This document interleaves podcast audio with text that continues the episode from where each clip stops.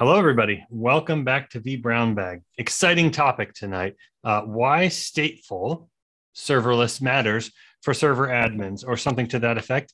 Uh, with our guest tonight, Leon Stigter, or um, if I'm going to butcher the pronunciation, Stichter, or something along those lines. Uh, Leon, I'll let you correct me later. Uh, but before we get to the presentation, a couple housekeeping notes. Um, we would love for folks who are viewing this live to get in on the conversation tonight. You can tweet us using the hashtag VBrownBag or tweet us at, directly at VBrownBag. Um, we also, please, if you're viewing live, you can use the Zoom Q&A. Uh, note for our YouTube viewers, yes, we're recording this on Zoom. You can join us live. So if you're watching this after the fact, uh, come check us out. Go to vbrownbag.com slash brownbags to sign up and see how you can view our live shows. Uh, we do this every Wednesday on uh, at 8.30 Eastern Time, 7.30 Central. Um, if you are not in our time zone, not in the US, check out our website for upcoming schedules for other shows in other regions. We'd love to see you there. Uh, I'm your host, Ken Nalbone. If you have a topic that you would like to talk about on V Brown Bag, if you want to enable the community, please reach out to me. My DMs are open. Send me a message. Say, Ken, I've got a great topic. Or you can just tweet the V Brown Bag account on Twitter. In either case, uh, we would love to hear from you. Um, just a quick note before we get to the main meat of the presentation. Next week, we're starting a new course or a new series on CKA, Certified Kubernetes Admin. If that's something you're interested in following, we're going to have a nine part series so you can prep for the Certified Kubernetes Administrator exam. Love to see you there. But without further ado, I'm going to turn it over to our, less, uh, our guest, Leon Stichter. If I got that right, he's uh, retgits on Twitter. I won't tell you how long it took me, Leon, to figure out that that's just your last name backwards, but I did figure it out eventually. I'm going to go ahead nice. and stop sharing my screen and hand it over to you, my friend. Awesome. Thank you so much. And by the way, the pronunciation is actually really, really good. So, you know, I'm, I'm really happy with that. Thanks very much. So, yeah, absolutely. So let me let me go into into a few slides, and I know that the the title was why serverless matters for for server uh, for server admins, but I actually kind of want to change that title a bit because let's be honest, server admins today are so much more important than just doing the administration stuff. So I actually want to say, why does serverless matter for ops folks, for SREs, for everyone that really helps us um, essentially deliver value to our customers. And I actually think that today is incredibly exciting. It's a really special day, at least for me. Uh, today is Pink Cadillac Day, so if you if you drive a pink Cadillac, super awesome. Today's your day. Today is also American Chess Day. It's one of those games that um, I never really learned to play, but and this is this is really exciting for me it is actually my first V Brown Bag, the first one that uh, that I get to present at. So I'm super excited to be here.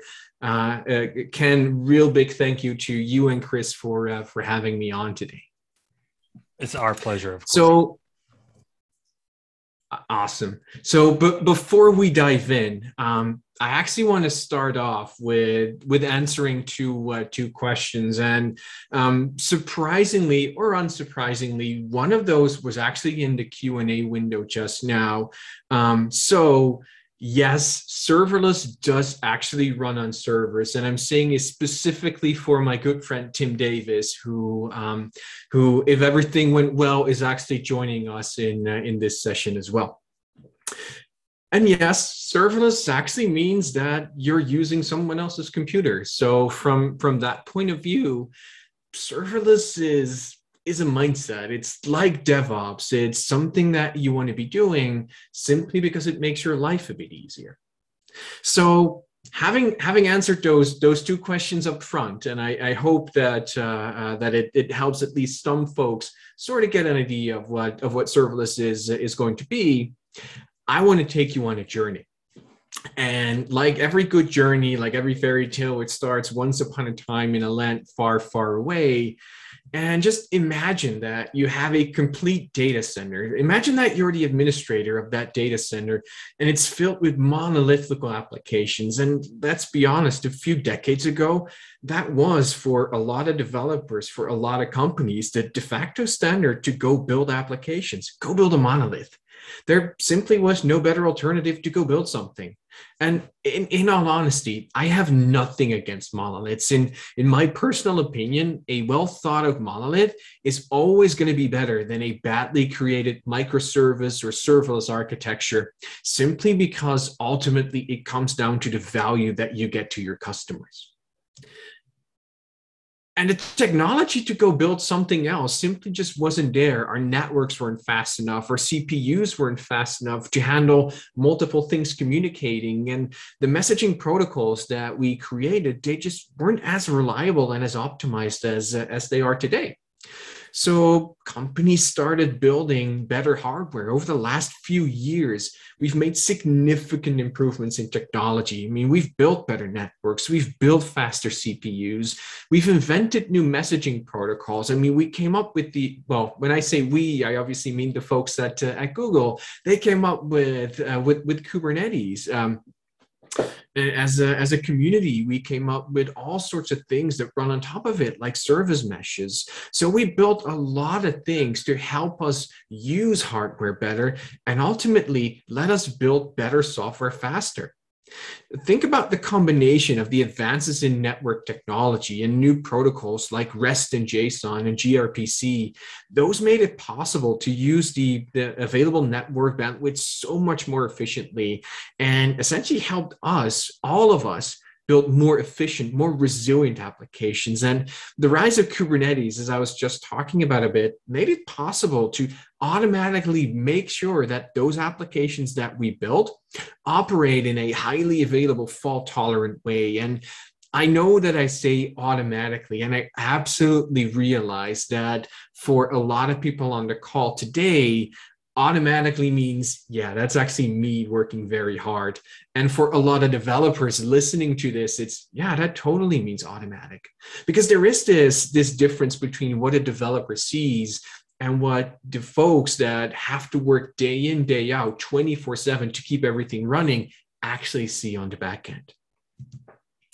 And as I talk about that time to value, the, what we have to do to get our software in the hands of our customers, that time to value is becoming the most important metric.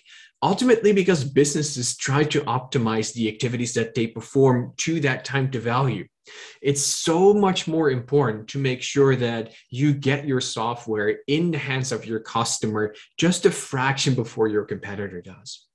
And as the industry shifts to these microservices and making sure that we get the, that business logic out faster, that is actually decreasing the time to value. And at the same time, we've started building a lot of new tools, a lot of new practices to essentially help support building microservices. But why are those, why are businesses essentially trying to optimize those activities? Why are people really focusing on getting to value faster why does why does it actually matter? Because at the end of the day and this is going to be true for both developers for operators for the business folks the business analysts ultimately everyone wants to go from seeing data to taking action. It's no longer enough to realize that there is this this VM that's being turned off.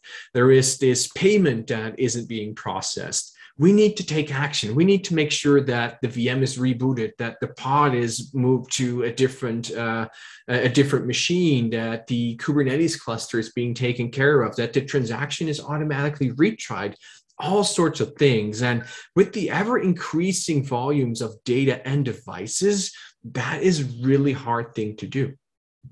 Now, we obviously want to get to market faster than ever before. And I don't think there is any company out there, maybe not even any developer out there, that's going to disagree with this. Because ultimately, at the end of the day, we need to make sure as an industry that we meet the stakeholder demands and deliver the innovation, deliver the differentiation that people expect.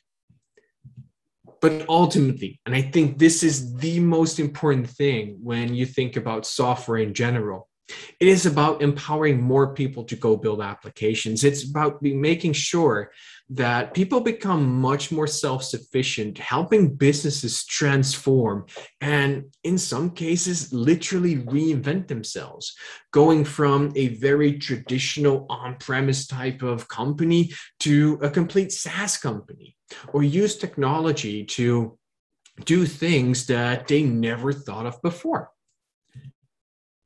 And to get there, we have to realize that we need to build applications differently. I mean, a few years ago, um, we went from building and connecting these monolithic applications to each other using technologies like service buses and message brokers. And in all honesty, I helped to build this, I helped to sell this. And we went from this to a completely different idea. We went to this idea of microservices, of event driven, of APIs, and everything connected to each other. And that whole idea of infrastructure as code, of uh, that whole idea of that everything is based on APIs and event driven patterns, that really helps us go from seeing data to taking action.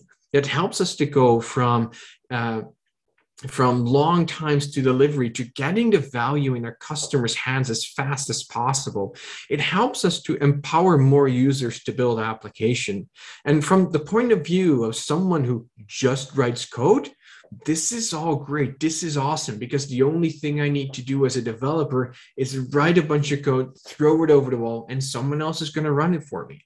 But what does that mean for the folks who have to keep the lights on? What does it mean for the folks that have to make sure that all that infrastructure still runs, all that infrastructure that nobody actually sees?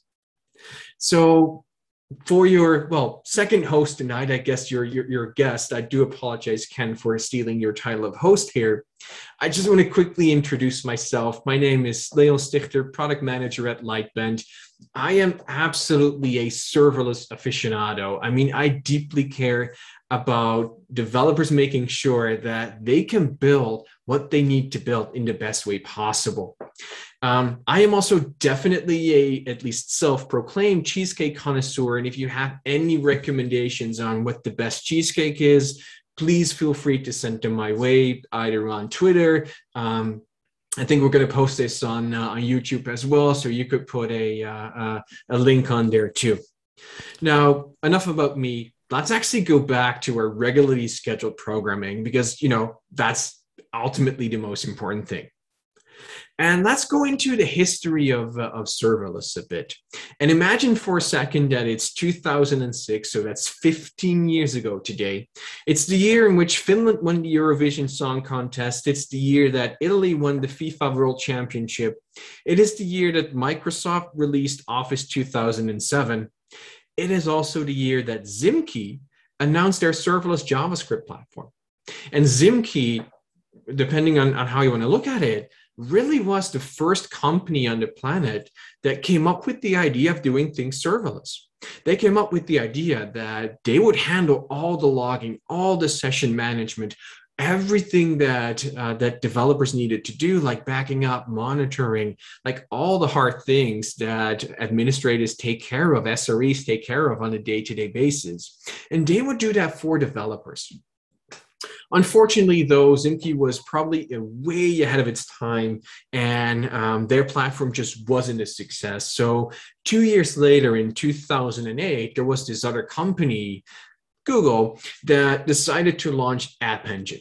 And um, as I'm guessing a lot of people know, App Engine is still active today. And that really was for a lot of people the first idea of what serverless infrastructure could become. But I'm willing to bet that for the vast majority of people that are listening to this call or, or watching this video, that the real introduction to uh, to serverless came around 2014 when um, my countryman Werner Vogels went on stage and introduced the world to AWS Lambda. Uh, and as it says on, uh, on the slide here, uh, an event-driven computing service for dynamic applications. And event-driven is something that we'll actually get to in a bit as well, because that to me is one of the key elements why serverless is so, is so interesting. So the other thing that AWS started to popularize around the same time was the serverless operating model. And the idea is that you want to be leveraging managed services as much as possible so that you can focus your engineering resources on adding the business logic that moves the needle for your customers. It's the idea that you want to be focusing on buy versus build, uh, where you want to use the managed services for the things that are not as important to you and really want to focus the resources you have on the things that move the needle for your business. Now, this is great, but I actually want to highlight uh, two different words. So I'm going to do that like right now. And when he says engineering resources, he doesn't make the distinction between developers and sysadmins or SREs or other types of folks. Um, he doesn't make any distinction at all because the matter of fact is that you need both dev and ops to be successful at serverless as a team or as a company. And generally, those apps, uh, especially serverless ones, consist of, of two types of things. I mean, they consist of uh, consist of the undifferentiated heavy lifting, the, the things that need to be done, but really provide no competitive advantage. I mean, those are things like security patches. I mean, no one really enjoys doing that. Those are things like database management, probably one of the hardest things on the planet and then you have the secret sauce the the things that make your application special the things that make your application unique. And those those could be the user experience but that could definitely also be the speed at which you can process the requests that your customers get.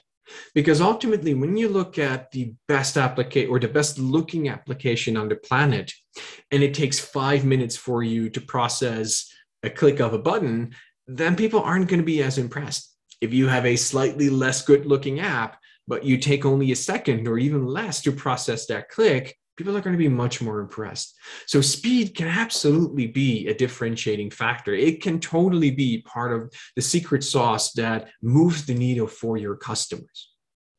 So diving into serverless a bit more and, and sort of talk about why it matters from an application point of view, it is all about uh, no more servers. And yes, as I said in, in the beginning, and I'll repeat it specifically for, uh, for Tim, there are servers in serverless, absolutely. But it's about giving everyone the flexibility and the time to think about what's adding value to the business process. And this is, at least from my perspective, a, a reason why the operational folks, the SREs, are so incredibly important in this because they have this broad picture, this broad view of what is important to build highly scalable, highly resilient applications. And whether you do that on a server or whether you do, uh, do that deploying to something like AWS Lambda, it is incredibly important that you have both sides of that spectrum in, uh, in your team. It is all about flexible scaling. And sure, from a client perspective, that means that the platform is taking care of everything. It's scaling your application up when more traffic arrives. It is adding more capacity to handle that increased workload when that happens very seamlessly. Um, uh, for example, if I look at compute resources, it it simply uh, could mean just adding a bunch more machine to handle all that. And the concurrency model of, of a 12-factor app is, is also very relevant in, uh, in thinking about this. And if I think about it from an SRE or from an operations point of view, the things I just talked about, like the platform takes care of scaling. We just magically add a, a, bunch of compute resources to take care of this. This is absolutely why serverless not only is important to the operational folks, but also why the operational folks are so important to serverless. Because without you all, without the folks that make sure we can do this on a day to day basis, there really wouldn't be any serverless. Now, for a lot of folks, the real added value of serverless is that you pay for use, not for server units. So you're essentially paying for your actual usage for the throughput um, either in execution duration, in number of uh, uh, API calls that you make, a combination of the two, and that's obviously much more true on the uh, the public cloud side of things. If you if you look at the the private side cloud of things, uh, for example, using things like Tanzu serverless or Red Hat OpenShift serverless, then the whole idea is that you can actually reuse the capacity much more meaningful so that you don't have to scale up a lot of servers just to run a few processes every once in a while, but that you can reuse that capacity when things are not in, uh, in use. So paying for value, or at least reusing that, that server capacity in a much more meaningful way, is incredibly important. And one of my personal favorites is automated high availability. It doesn't doesn't mean that developers have to uh, or essentially can forget about fault tolerance can forget about high availability and say look it's all part of the platform. Someone else is going to do it for me. It it does mean that they have to think about uh, about how to code for failures. And there are a lot of new failures that they have to take into account because that automatic automatic scaling of functions doesn't mean that everything is going to scale. I mean, just think about a database. And uh, in all honesty, I I have never successfully scaled up a database while it was in use. Um, you know, in, in full transparency, I probably wouldn't be the best uh, SRE or server admin or however you want to call it on the planet. Um, I'll just re- rely on my uh, on my PM and sort of my my developer skills, I guess. Um, and when you look at scaling that, if you don't do that properly, you're essentially exacerbating the problem. So taking all that into account, is is serverless a real thing? And yeah, again, I totally realize that it runs on servers, it runs on someone else's servers, in fact, but is it a real thing? And looking at the CNCF Kubernetes survey of 2019, uh, 41% of respondents say that they are using serverless in production today. So that means that four out of 10 companies are using serverless in some way, shape, or form, whether it's in their private cloud, in their public cloud, in order to do all sorts of things. And the cool thing is as you start to talk to uh, to those developers, but also to the the administrators and why do they use serverless, there is this massive array of different use cases, whether it's building chatbots, APIs, uh, real time messaging systems, or just automating the tedious day to day stuff that. Um, that you know uh, uh, essentially get you to uh, to value faster. So I, I, I, see a quick question come in. Um, if I've sampled the Japanese Basque cheesecake yet, um, unfortunately, I have not. So, Dan, I'm going to take you up on uh, on that and, and see if you can get me one of those. Follow up question uh, there, Leon. It, ah, is Cheesecake yeah. Factory good for a cheesecake person? I don't know anything about cheesecake. so, um, you know, Cheesecake Factory is um, is actually pretty good when you uh, when you consider like the specialty cheesecakes. Um, if you if you want a really good like more New York style cheesecake, there are uh, there are definitely better ones. Um, I'm not sure if I'm allowed to name brands on on the uh, on this webinar. Sure, we don't care. Okay, in that case, my absolute favorite is a place called Juniors, which is in uh, which has a bunch of uh, um, uh, a, a, bunch of stores up in uh, up in New York and, and Brooklyn.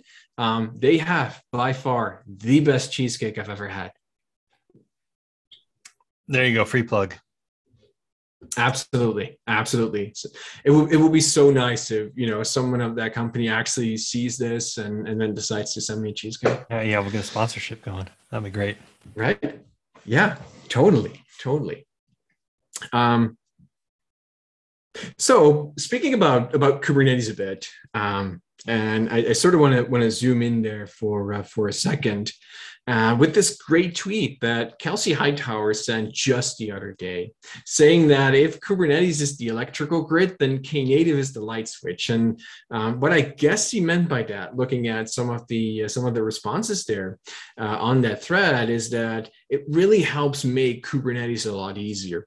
And I do feel that this uh, this idea of serverless making other things easier to use is very much in line with the whole idea of uh, uh, uh, of serverless because it, it means that we're freeing up resources both cognitive as well as you know physical resources to make sure that we can do something else and that that whole idea that that light switch i absolutely love that because you know you can turn a light switch on you can turn a light switch off and both of those things are, are events and that's the whole idea of, uh, of serverless. And it also sort of comes back in that, uh, in that earlier screenshot we saw from AWS Lambda.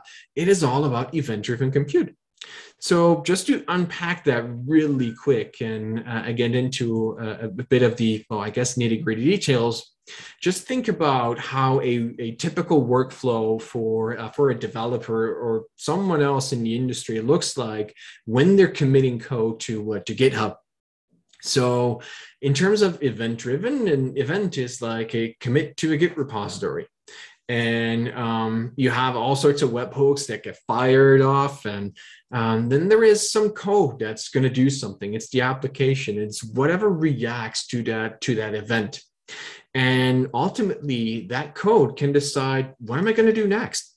It can actually create a bunch more events. So this whole idea is absolutely this microservice oriented uh, uh, eventing oriented way of working where a lot of a lot of what we're doing now is very much influenced by the things that we did before because let's be honest when i talk about an event coming in an application handling it and then uh, sending more events that kind of sounds just like PubSub. I mean, isn't that exactly what PubSub used to do to get event data uh, to our consumers? And absolutely true. The traditional PubSub was definitely something that, that did that. That model was obviously made popular with the rise of service oriented architecture, where the events are placed on channels or topics, and you know all subscribers were uh, were notified. And modern tools that totally fit into this category are things like Amazon SNS, Azure Service Bus, Google Cloud PubSub,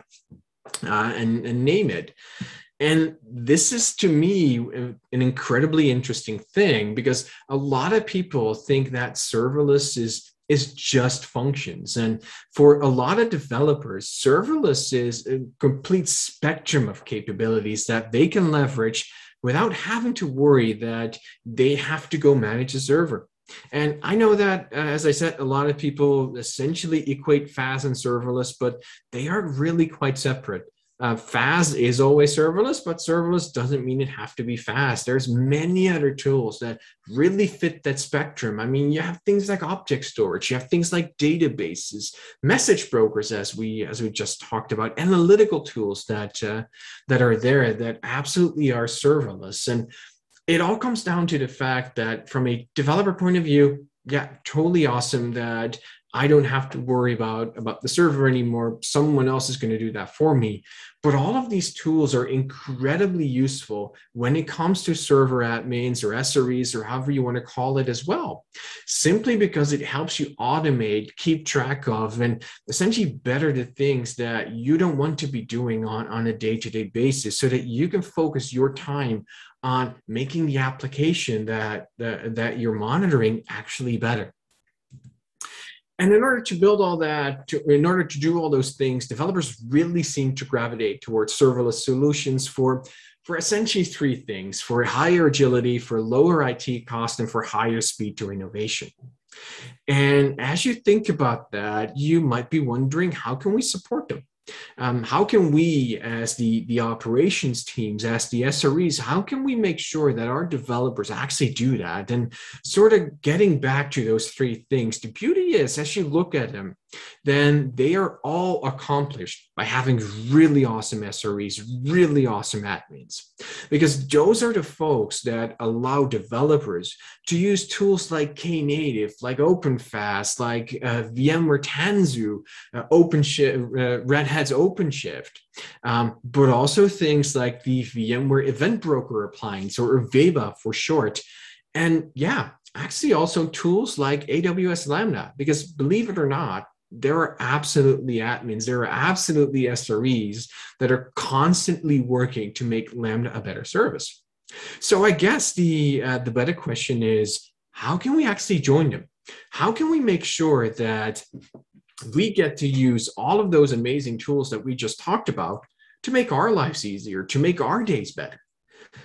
And it turns out that the ops in, in DevOps, for example, is just as important as dev. And I just binged the uh, a, a quick search for serverless for DevOps, and they are all talking about how important the operational side of DevOps is. Because ultimately, without the ops, the dev is just, well, creating stuff. So it really helps that uh, to, to, realize that the operations is not just an enabler that's adding more machines or keeping the lights on, but they are also helping to implement, to automate, to deliver new functionality. And, and one of those tools to really help, and I personally love this tool, is actually the VMware Event Broker Appliance, or VEBA for short. I mean, this is all about letting vSphere uh, send a bunch of events that allow everyone to build these event-driven automations. So you can do things like uh, trigger uh, trigger actions that when something in your data center happens that you integrate it into Slack, into PagerDuty, into ServiceNow, that you send an email, that you um, you know call someone and play a recorded message, obviously. So, for example, let's look at uh, let let's look at notifications. I mean, just think about the fact that you can have real-time updates for your inventory that you can have real-time insight into what is happening to that switch what is happening in your sddc what are all those components doing monitor health monitor availability and actually trigger remediating actions when something happens so that you're going to be the first one to find out and not your customer, whether that is someone outside of your company or someone inside of your company obviously super important, especially in today's world, is the ability to track all configuration changes and just think about what happens when a change goes into production. There are so many sign-offs that need to happen just to make sure that all of the, the, uh, the CMDBs, all of those change management databases are properly updated so that everyone can audit what has happened and that we can be sure that software goes into production in a secure and fast way. And as you think about all of those things happening, then uh, the VMware Event Broker Appliance, or VEBA for short, is essentially powered by uh, by a bunch of different uh, different components. And the the interesting thing, at least from from my perspective, is all about the orchestration engine. And um, if you choose uh, VEBA, uh, then you can essentially choose between two options. You have Knative, you have OpenFaaS and both do pretty much the same thing. Both run on Kubernetes and, and, give you the ability to listen to events, react on events, and then process them, uh, process them further on. So, um, you know what? Before I continue, let me actually really quickly stop, um, and I. am going to share a, a different window uh, here and sort of walk you through uh, walk you through an event. So what I'm going to do is um, I've created this, or actually I, I copied because that's the, uh, the, the beauty of uh, uh, of the VEBA community. They've created so many awesome functions that you can use out of the box already. So what I'm going to do is um, I'm just going to start a simple server that would listen to an event, and essentially what it's going to do is it's going to dump out the event that it uh, that it gets. So I'm going to run that as a as a Docker container simply because that's easy to test with and, and really easy to, uh, to to debug. So right now everything is uh, is running. And um, what I'm going to do is I'm going to I'm going to mimic that an event comes in. So we'll, we'll look quickly at this event. And what it does is um, um, if you configure uh, VEBA to listen to the events coming from vSphere, one of those events could be that a VM is powered off. So in this case, it is the um, the VM called test01, which is a virtual machine, uh, VM56, um, and uh, it's uh, unfortunately powered off. So if I uh, if I sent that in, great, you uh, you essentially get the the message back, and you can see, hey, well, we received that message. And you know, that's kind of nice, but what if we really wanted to make sure that we could do something with it, that we could automate something with that? And that's as easy as essentially handling that event and turning that into a bunch more events. So I'm going to remove this for uh, for a second. And what I'm going to do in, in this case is I'm going to need the uh, the event payload. So quickly going here, what I need is everything that falls into this data category. So in uh, in Golang, I'm going to do an, uh, an unmarshal of the, uh, the vSphere event, and the payload that I want is the event.data. Um, if there is an error, then oh, if I can actually type, then I'm just going to, uh, I'm, ju- I'm just going to log it. I mean, you obviously normally want to want to properly handle uh, handle your event. And now what I'm going to do is I'm just going to send it off to another system. Uh, let's assume that for a second I wanted to send it to uh, to PagerDuty. So in this case, I um, actually created real quick this uh, sent message, which is just sending an, an HTTP payload. Um, so what I'm going to do is I'm going to call the sent message event and it takes two inputs. It takes the the actual event here, and um, it takes a it takes a URL where where we can send things. So let's send it to um, you know what? I'm just going to send it to uh, to my own domain. I'm going to send it to retgits.com. Let's let's for a second assume that this was a a PagerDuty server. Or, or at least something along those lines. And the nice thing is that I can now very easily just run it again. Um, takes uh, takes a few seconds to uh, to start up. It's uh, it's there again, and if now if that if that event comes in, I actually get to uh, uh I actually get it right back. I can see what happens if I go if I go in here, then yeah, I see that it actually tried to call my, uh, uh, my, my website. Super awesome. And this is also how we can actually decide what kind of things should happen. So maybe I actually only want to do this when uh, let me quickly go into this again.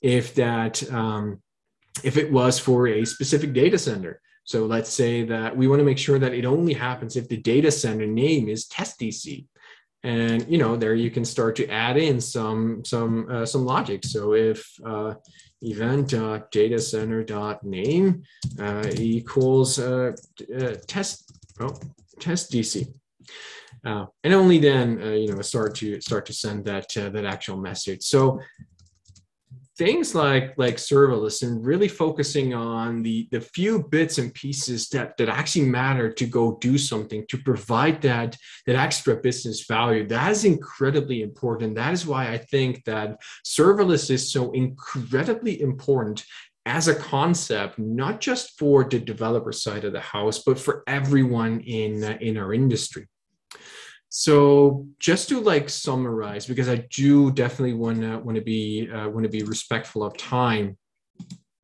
Um, just to summarize, why does stateful serverless or serverless in general matter for SREs? It is it is focusing on what matters. It is adding the business logic that moves the needle for your customers.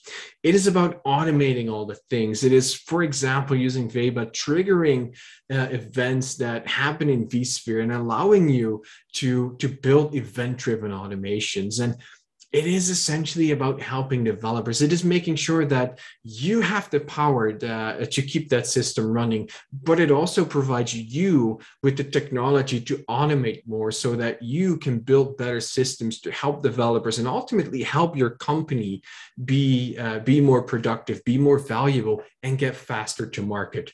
Because at the end of the day, the thing that every company on this planet wants is to make sure that they get to market faster so with that, I know I've I've talked a lot about serverless, why it matters. So all that's left for me is to say thank you very much. Thank you to Ken and Chris for having me. If there are any questions, I'd be more than happy to take them. I'll give our audience a chance to get their questions in, and I'll ask one myself. Uh, by the way, thank you very much, uh, Leon. Uh, so uh, if I'm a server admin and SRE watching this right now, I'm really excited. I think event driven automation is great. I can think of maybe a few use cases to get my business started, but I'm a point and click GUI traditional, you know, admin guy. I have no idea where to get started. Where should I get started? So it, it, it all depends. I mean, I, I think if you if you are the point and click GUI type of guy, um, using your words, then the best place to start is is in all honesty uh, checking out the Veba appliance. I mean, I think the VMware team uh, and you know the rest of the community there have done an amazing job making sure that it is really easy to understand what is going on. It really is pretty much plug and play, and with a lot of the example functions that they have using a bunch of different languages. I mean, I chose Go simply because that's my preferred language, but it could be it could be PowerShell. Um, so if you are comfortable with writing PowerShell scripts or writing Bash scripts, then you could take that and essentially use that as the base for your automation within uh, the VMware Event Broker appliance. And as you as you sort of grow beyond that and want to extend, then looking at things like Knative or OpenFaaS are, are absolutely uh, uh, are absolutely great, simply because it really ties into a lot of the infrastructure that uh, that we're seeing today. Awesome, great stuff. Thanks very much. Uh, appreciate the time.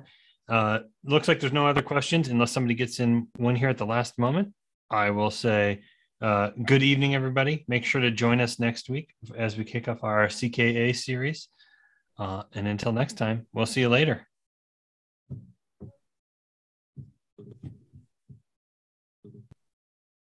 If I can find the stop recording.